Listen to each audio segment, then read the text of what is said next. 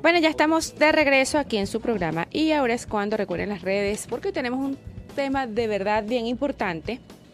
en el Instagram es arroba y ahora es cuando, el de nuestro querido uh, Inver.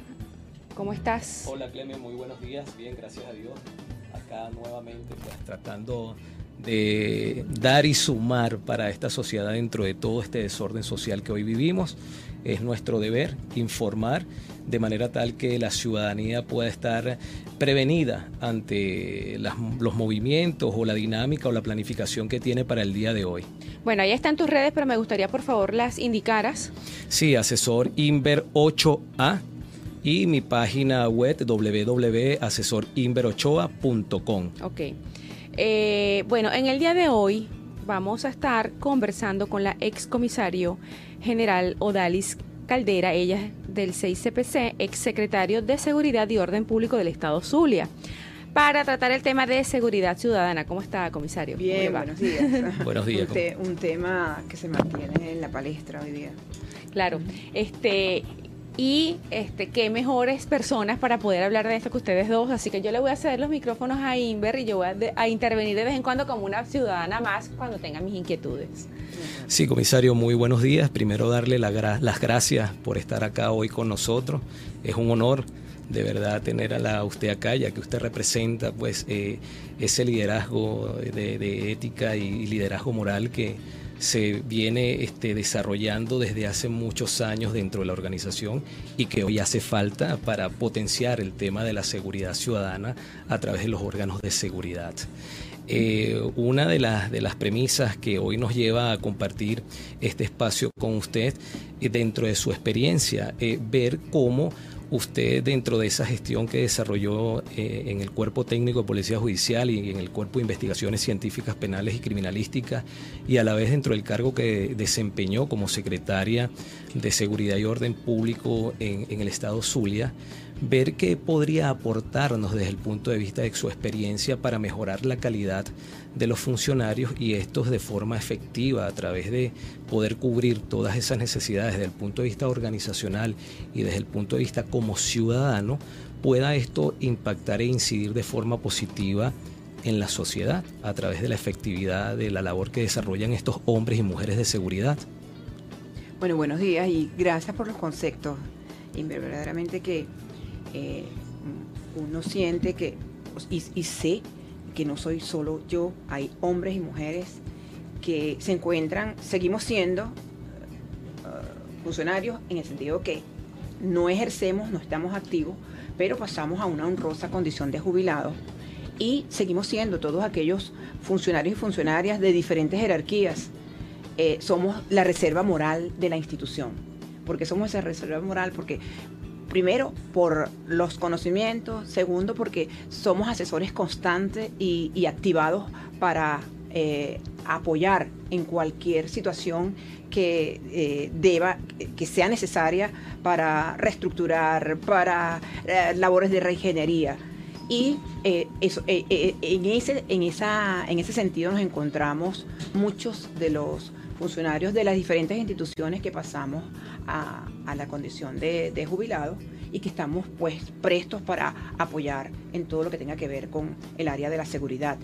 Y ratifico, como lo he dicho en anteriores ocasiones, en cada institución policial, y hablo de las policías municipales, estadales, eh, la misma Policía Nacional, el 6CPC, hay personal valioso dentro de, cada una de esas instituciones, presto y dispuesto a dar lo mejor de sí por la labor que prestan a favor de la ciudadanía. Entonces, eh, eh, eh, es mucho lo que hay que hacer, comenzando desde la, el adiestramiento.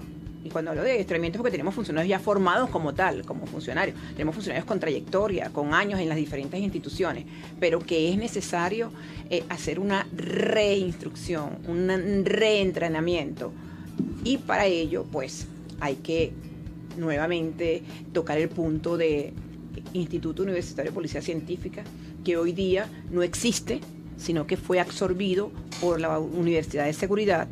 Y el alma mater, por ejemplo, de la, de la, del 6CPC es el Instituto Universitario de Policía Científica. Está funcionando como un núcleo dentro de, de la Universidad de Seguridad. También hay que revisar las pensas de estudio de las diferentes eh, formaciones de las policías municipales, de las policías estadales, de la misma Policía Nacional, que tiene que ir enfocada a formar al funcionario como un funcionario integral en el área de la seguridad, en el área de la prevención y pues insisto con la parte del 6CPC porque fue donde me formé, donde pasé 30 años de mi vida, eh, que es la formación del investigador, la, formación del criminalista, que es específicamente la única policía de investigación criminal que tiene el, el país, que es lo que fue PTJ, que hoy día es 6CPC. Entonces, cuando hablamos qué puede aportarse, son muchos los aspectos y son muchas las áreas en que hay que trabajar. Y aunque suene repetitivo, tenemos que hacernos tanto de esa reserva moral que hay en cada institución con los que fueron funcionarios y que no salieron eh, destituidos, no salieron eh, a la orden de un tribunal, sino que salieron porque cumplieron su tiempo dentro de la institución y que hoy día ejercen en el área privada, en el área particular y que siguen haciéndolo eh, siempre en el área de seguridad, pues esos asesores apoyarán cualquier proyecto, cualquier labor que se emprenda para el rescate, primero, de la credibilidad en las instituciones y para ese reentrenamiento uh, para el personal que, de funcionarios que conforman las diferentes instituciones. Sí, comisario, bueno, buen, buen tema porque tiene que ver específicamente con el rescate de una formación efectiva desde el punto de vista científico, desde el punto de vista administrativo y gerencial, sí. para que de alguna u otra forma, pues estas instituciones, mediante estos hombres y mujeres de seguridad, puedan brindar la seguridad y la, y la, y la confianza desde el punto de vista de la seguridad enmarcado dentro de las normas constitucionales y las normas jurídicas administrativas Así. que tienen que ver con la parte de la seguridad ciudadana. Sin embargo, también nos, ya, nos, nos llama a la reflexión, comisario, que en los últimos años, producto de esta transición, donde eh, el Instituto Universitario de Policía Científica, Alma Marte, del Cuerpo Técnico de Policía Judicial, hoy en día Cuerpo de Investigaciones Científicas Penales y Criminalística, se han visto eh, los porcentuales o los porcentajes desde el punto de vista de funcionarios que eh, se han ido a la parte transgresiva de la ley. Y cuando hablo de esto es que mucho más allá de prestar su servicio de seguridad, bueno, han, han tomado la decisión pues de, no adaptarse a, su formación, no adaptarse pues a, a, ese juramento de servir y proteger y que hoy en día se han visto involucrados en organizaciones delictuales. Es un punto donde eh, el Estado o las organizaciones que tienen pues la responsabilidad de hacer ese proceso de selección, de captación, de formación del cual usted hablaba más eficiente. Entonces la pregunta, comisario, ¿qué está pasando a nivel de esas estructuras de formación que no han podido identificar pues la vida previa o la conducta de estos jóvenes que hoy están ingresando a las instituciones de formación policial para brindar seguridad a la ciudadanía? Sí, bueno, parto de, de, del principio eh, eh, del principio constitucional de que la responsabilidad es individual y lo ratifica el mismo código procesal penal. La, responsabilidad es individual. Sin embargo, hay algo que ha afectado mucho las instituciones y es la mala selección. El, o sea, tenemos que volver a los tiempos en que la selección de un individuo que se iba a formar como policía no sencillamente era la medición de las en las diferentes evaluaciones eh, eh, de la evaluación a nivel de, cultura general, del examen psicotécnico, de la entrevista social, de la entrevista policial, de la evaluación física, de, mm, la entrevista propiamente eh, como tal. Y algo muy importante, la visita social, que la visita social significaba ir a, al lugar de habitación del aspirante y verificar con los vecinos de, de él, de esa persona, para tener información sobre el comportamiento no solo de él, sino de sus familiares, hermanos, padres, todo esto. que significaba un equipo multidisciplinario que se dedicaba uno a uno a hacer los estudios. Entonces, todo esto eh, consideramos que eh, en los últimos tiempos se ha tratado más de cantidad que de calidad. Y cuando lamentablemente observamos procedimientos o hechos delictivos donde se encuentran involucrados funcionarios de diferentes organismos de seguridad, uno se va a, lo primero que uno busca, y particularmente yo lo hago, es ver el número de cédula y veo un muchachito o un muchacho.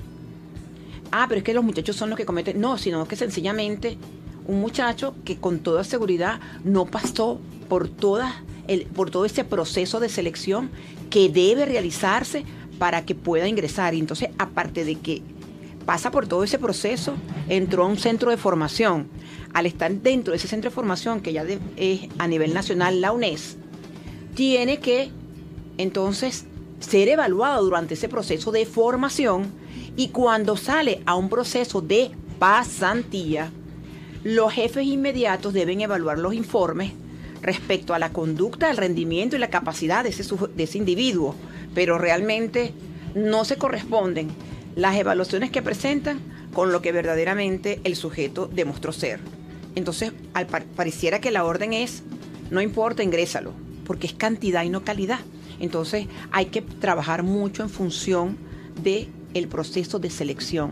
Considero que ahí está la gran falla. Ahí está la gran falla, porque entonces cuando les llega un, sujeto que no está debidamente formado, hay que ver qué materia hemos visto, han visto ellos, si realmente se corresponde con el pensum que debe cursarse para formarse como policía preventivo, como policía eh, de, investigación, como policía. A, eso, eso es necesario y de acuerdo a, a cómo han ido evolucionando estos tiempos y lo que he observado es que lamentablemente ha habido y hay una falla en la selección.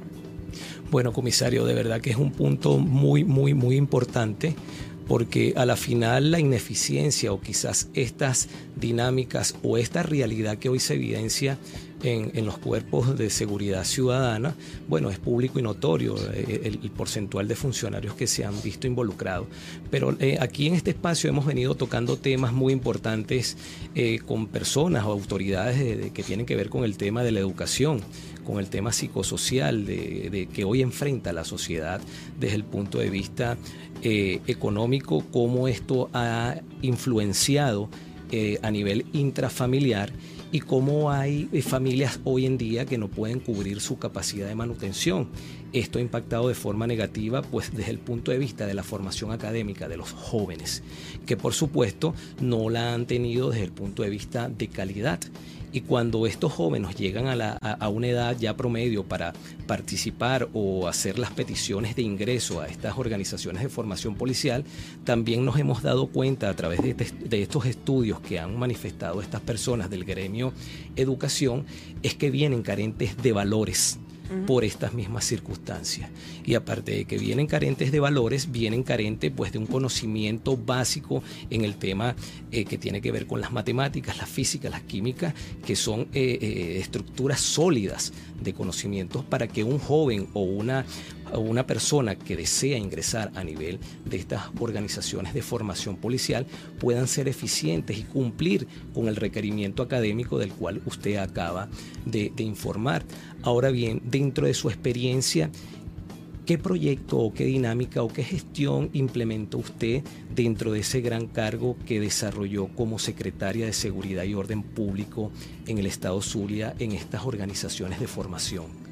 Bueno, de hecho que eh, me encontré con la policía con el mayor número de funcionarios a nivel nacional, en el sentido de que era la policía estatal a nivel nacional que tenía el mayor número de funcionarios. Estoy hablando entre los 9 y 10 mil funcionarios, con presencia en, cada parroquia. O sea, era la única policía estatal que, que tenía presencia en todo el estado en cada municipio, en cada parroquia de cada municipio tenía presencia. Y tenía un proceso por aquello de que eh, mm, la escuela de formación de los policías estatales del Estado Zulia dependía directamente de la escuela del Ministerio de Interior y Justicia. Y llegó un momento en que no permitieron más formación. Entonces, se daban el proceso de jubilación para aquellos que pasaban sobre los 25 años como también las otras situaciones que se presentan en las policías, un personal que de pronto está de reposo, el personal que sale de vacaciones, cantidad de situaciones que, están dentro de, la situación de, los policías y de las policías. Comenzamos entonces con un proceso de em, inducción para funcionarios que venían de otras policías porque no teníamos formación de nuevos funcionarios. Entonces, venían funcionarios e, incluso hasta del 6CPC que por aquello de el sueldo que ganaba un policía estatal del estado Zulia y los beneficios que estos tenían, porque hablamos del beneficio, que eso es muy importante para cualquier policía, su, su, su, su calidad de vida, el aspecto social del policía. Y era la única policía que tenía un hospital la Policía de Estado tenía un hospital con terapia intensiva, maternidad. O sea, es una cuestión que no lo habíamos visto en ninguna parte y lo tenía. Y para aquellas regiones foráneas de ahí en el Estado, directamente con hospitales que dependían de la gobernación del Estado Zulia, que eran hospitales que parecían una clínica, verdaderamente con un equipamiento, y también directamente también con las clínicas que tenían un, un, cubrían un 100% de, de la de la de la, de la acción pues de la patología que, tuviera, intervención quirúrgica o no, le cubría un 100% el, el, seguro. Entonces, de, eh, cuando hacemos el proceso de inducción, se iba, se iba a, si eran, venían del estado de Anzuategui, se hacía la conexión y había una comisión que iba, que dependía de recursos humanos, que iba hasta el estado de Anzuategui a verificar todo la, toda la actividad y, las, y el currículo que este aspirante aportaba.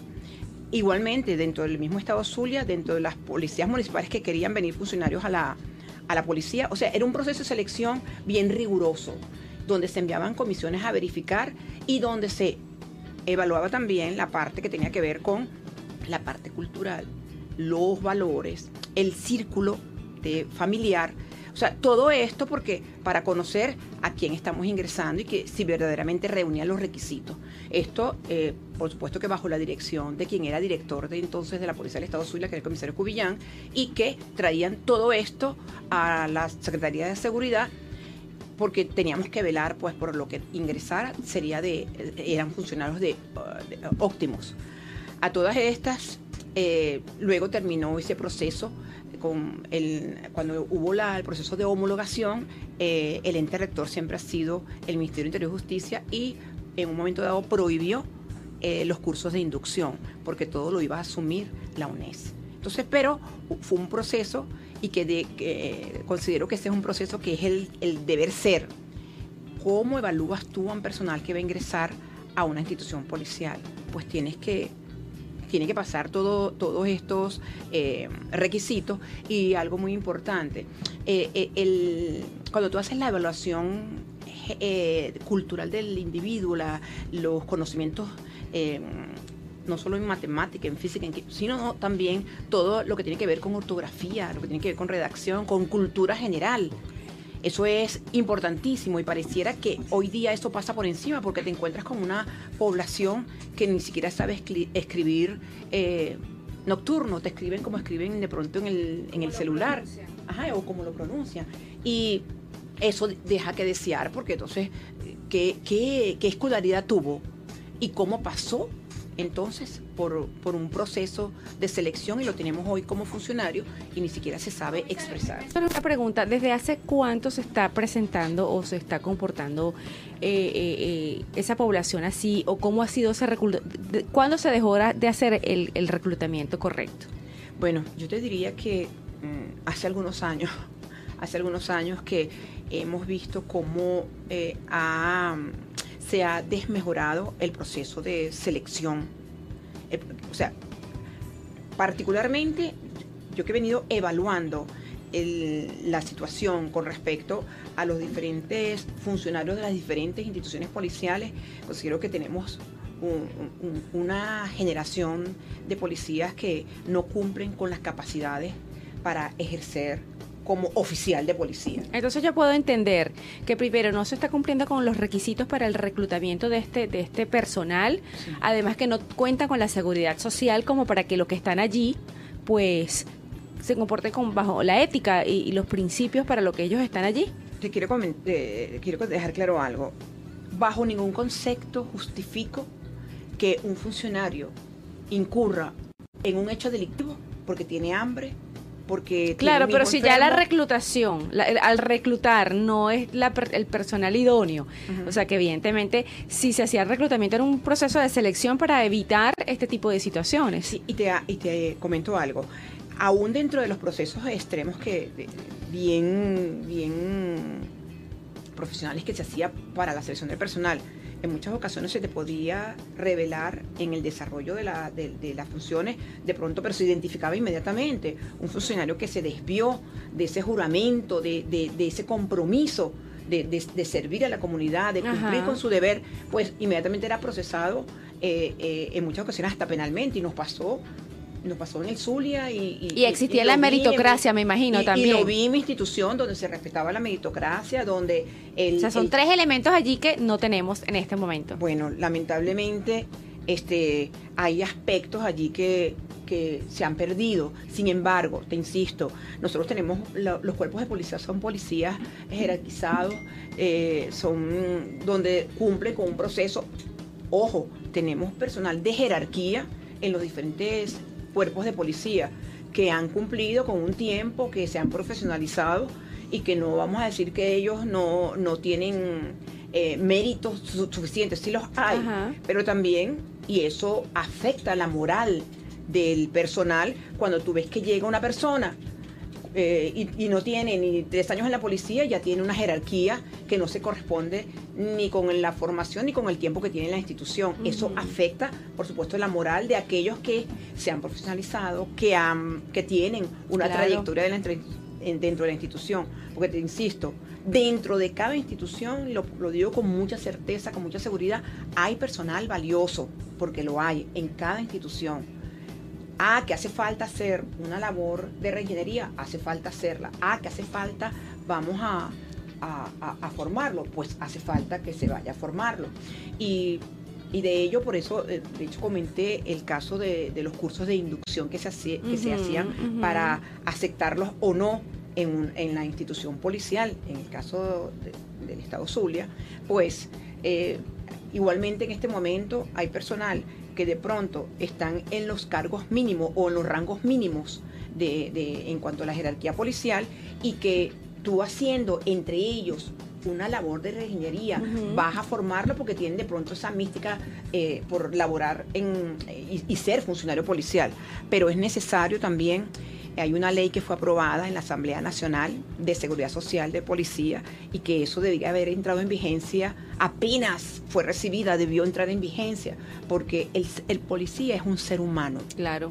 El policía es un ser humano que, que eh, respira, que tiene necesidades, que tiene familia, que tiene un hogar, que lo que más es formar un hogar y que también tiene derecho a, a vivir una vida y, a, vivir en las mejores condiciones. Y que, bueno, que la otra vez lo estábamos comentando, que yo le hice la pregunta a Inver, nosotros cómo podemos estar este, tranquilos si ellos también saben que ellos viven en un sitio donde tienen el delincuente al lado. Entonces se van y cómo queda el familiar de, de este señor. O sea, con qué tranquilidad él va, él va a ejercer su rol. Y, y, y, muchas veces se tiene que prestar a solapar situaciones precisamente porque es como una vacuna. Sí, bueno, de hecho, de hecho que eso, eso tiene que ver con la parte de la seguridad social de policía, que tenga, que vive en unas casas dignas. Exactamente. Ya al cierto tiempo, y, yo lo viví, ya a los cinco años de estar en la institución, ya te, ya, ya podías procesar un crédito para una inicial, para una vivienda. Entonces, eh, tiene que ver con esto y hubo, programas en algunos estados donde a través del Instituto de la Vivienda, te estoy hablando de los años 90, lo vi hasta el año 2000, eh, que desarrollaban em, programas habitacionales para eh, dárselas con facilidades de pago a funcionarios de los diferentes organismos de seguridad.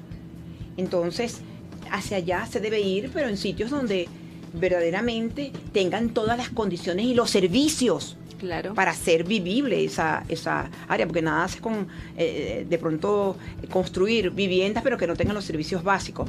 y lo otro es pues que en la medida en que el funcionario policial tenga una vida óptima, en esa medida su servicio va a ser, va a ser óptimo. mucho mejor. Y por supuesto que eh, tendremos más niños, adolescentes que cuando están en la escuela admiran al policía, que, que el eh, los niños amigo quieren ser de pequeños médicos, bomberos, policías, o sea, y entonces ahora cuando uno escucha un niño decir eso, pues uno lo que le da es terror. Sí, pero sin embargo, es que se trata de eso, que entonces el niño no se va al lado del delincuente, no va a seguir aspirando a tener un arma para, obtener lo que quiere, un estatus incluso de- en los sitios donde viven. pero sí, si se pudiera llamar estatus, eh, eh, eh, sencillamente es que... Pero en esos quieren- niveles, sí, o sea, yo he quieren- escuchado muchas, de verdad yo me quedo sorprendida.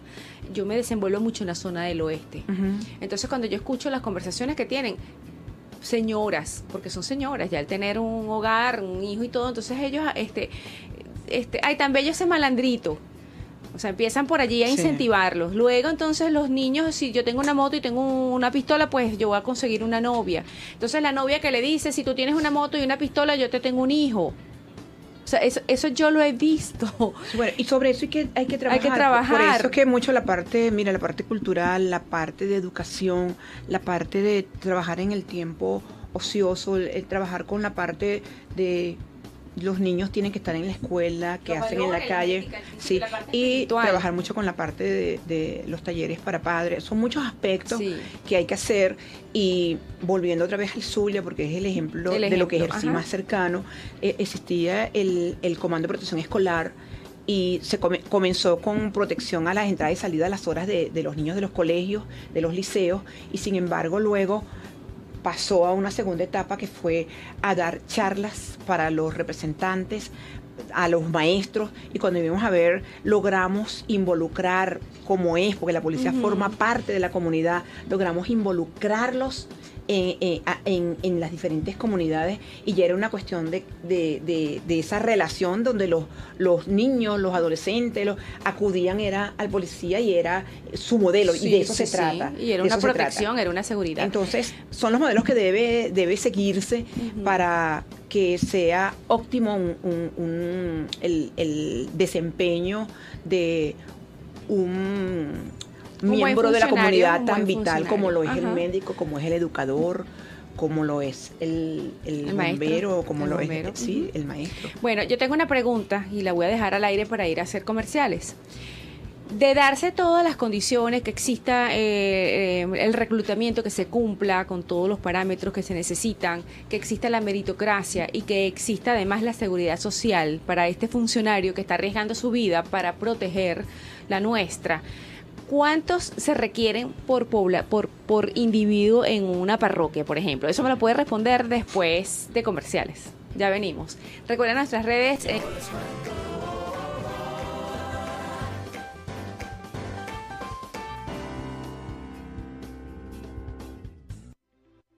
15 años reuniendo a los mejores expositores de muebles en La Yaguara. Tenemos más de mil metros de exhibición con gran variedad de diseños a precios de exposición durante todo el año porque somos fabricantes. Somos el Grupo Misore. Estamos ubicados en el edificio Mari, nivel estacionamiento, una cuadra antes del CUAM, subiendo por el nuevo distribuidor.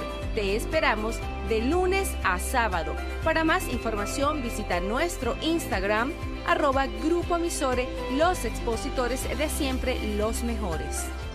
Somos especialistas en el área de seguridad integral. Te ofrecemos asesoría, servicios y programas especializados a la medida de tus necesidades. Dinos qué te preocupa y nosotros te daremos la solución. Sabemos lo importante que es para ti la seguridad de tus familiares, la tuya y minimizar los riesgos de tus bienes, empresas y corporaciones. Contáctanos a través de la página seguridad8a.com y en el Instagram nos encontrarás como arroba asesor Invert Ochoa. La seguridad lo es todo y para todos.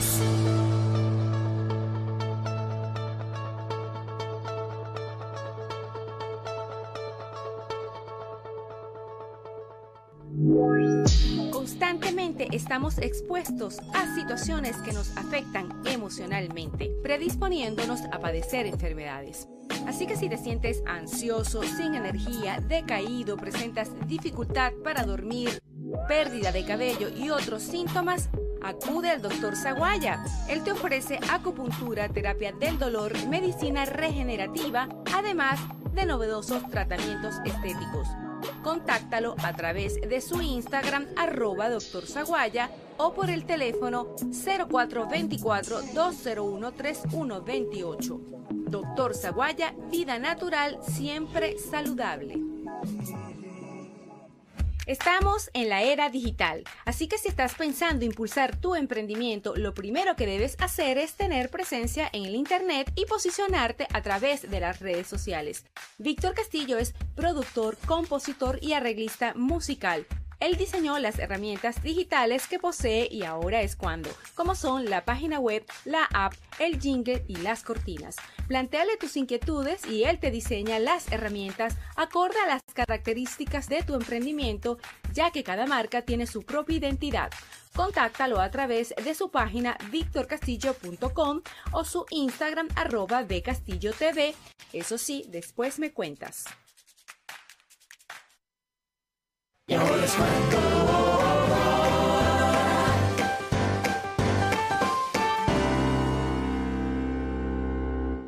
Y ahora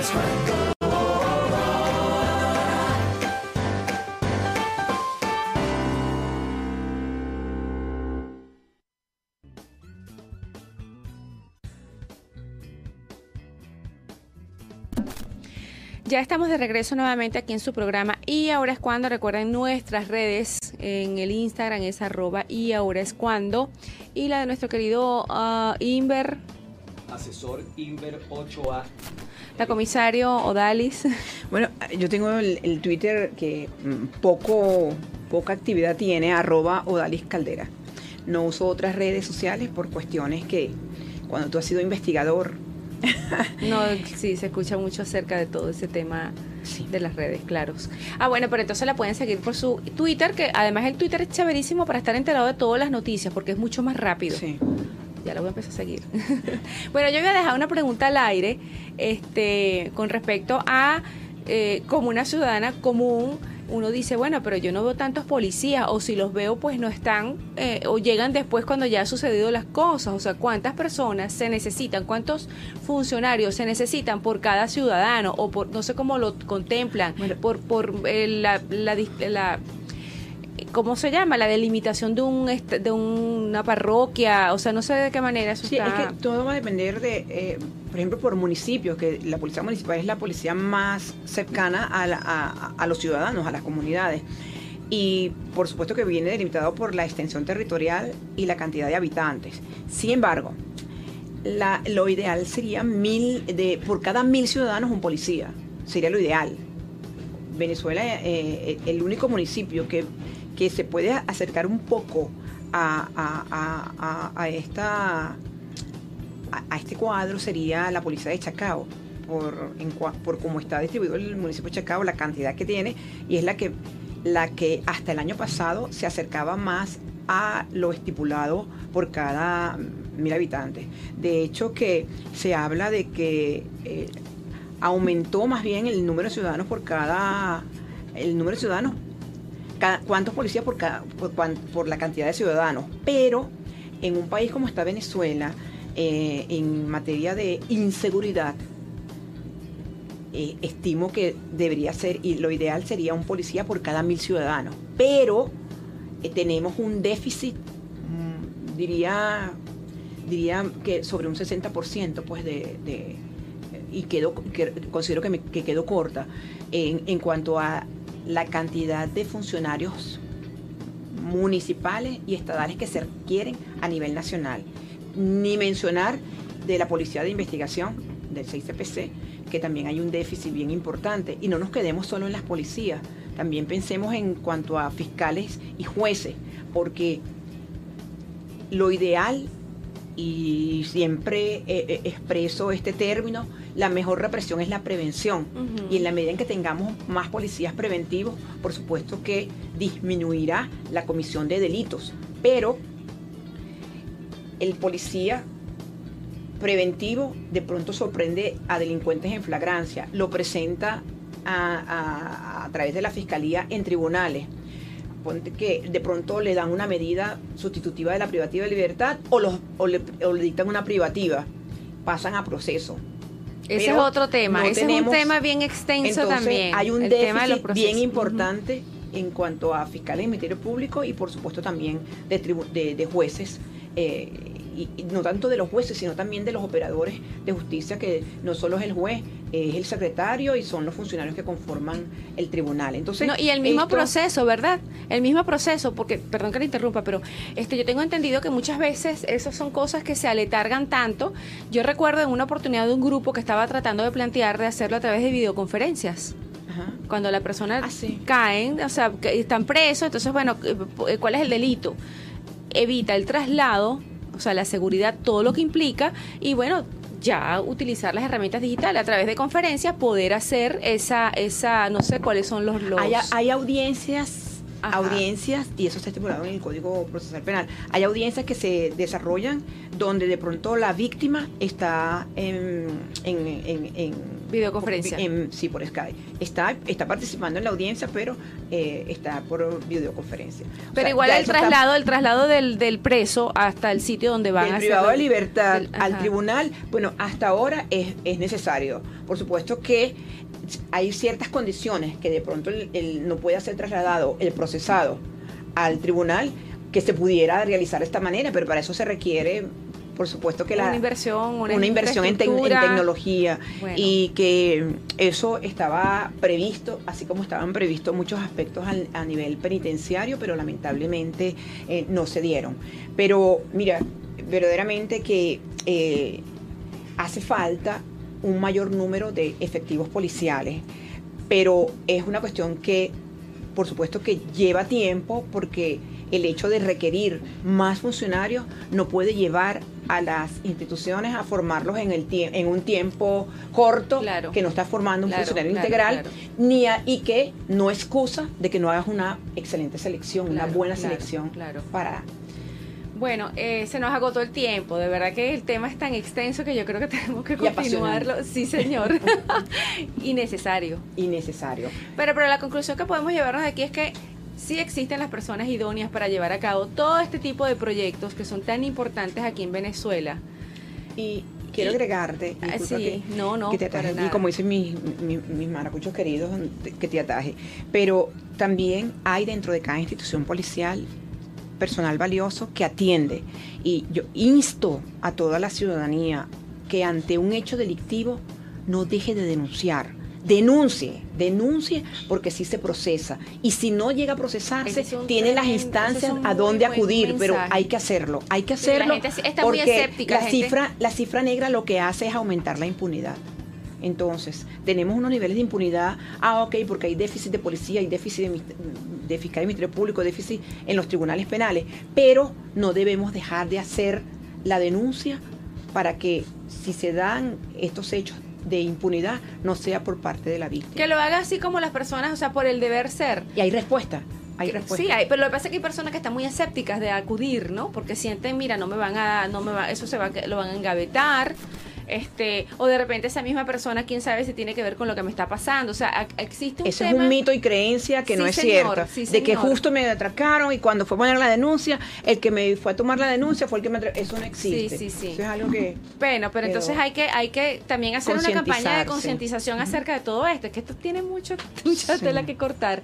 De verdad que muchísimas gracias por su tiempo de haberse acercado. Yo tenía bastante este interés en conocerla porque ya Inver me había comentado bastante, pero bueno, se dio ya la oportunidad, la otra vez entre tantas actividades, tantas cosas, ya dio el mensaje final, que era lo que me gustaba, me, parecía chévere, que siempre yo le pido a las personas, pero que me atajó como, como bien lo dijo. Estamos siempre aquí, gracias Inver por tu apoyo como siempre.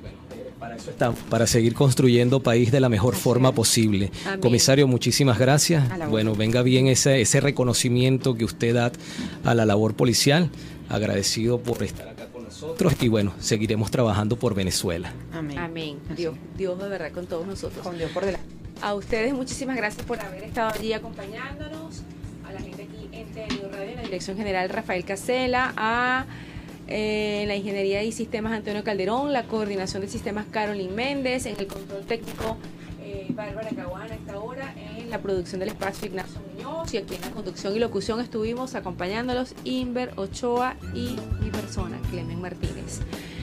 Y ahora es cuando fue una presentación de la gente de El Grupo Misores, los expositores de siempre, los mejores, allá en la Yaguara.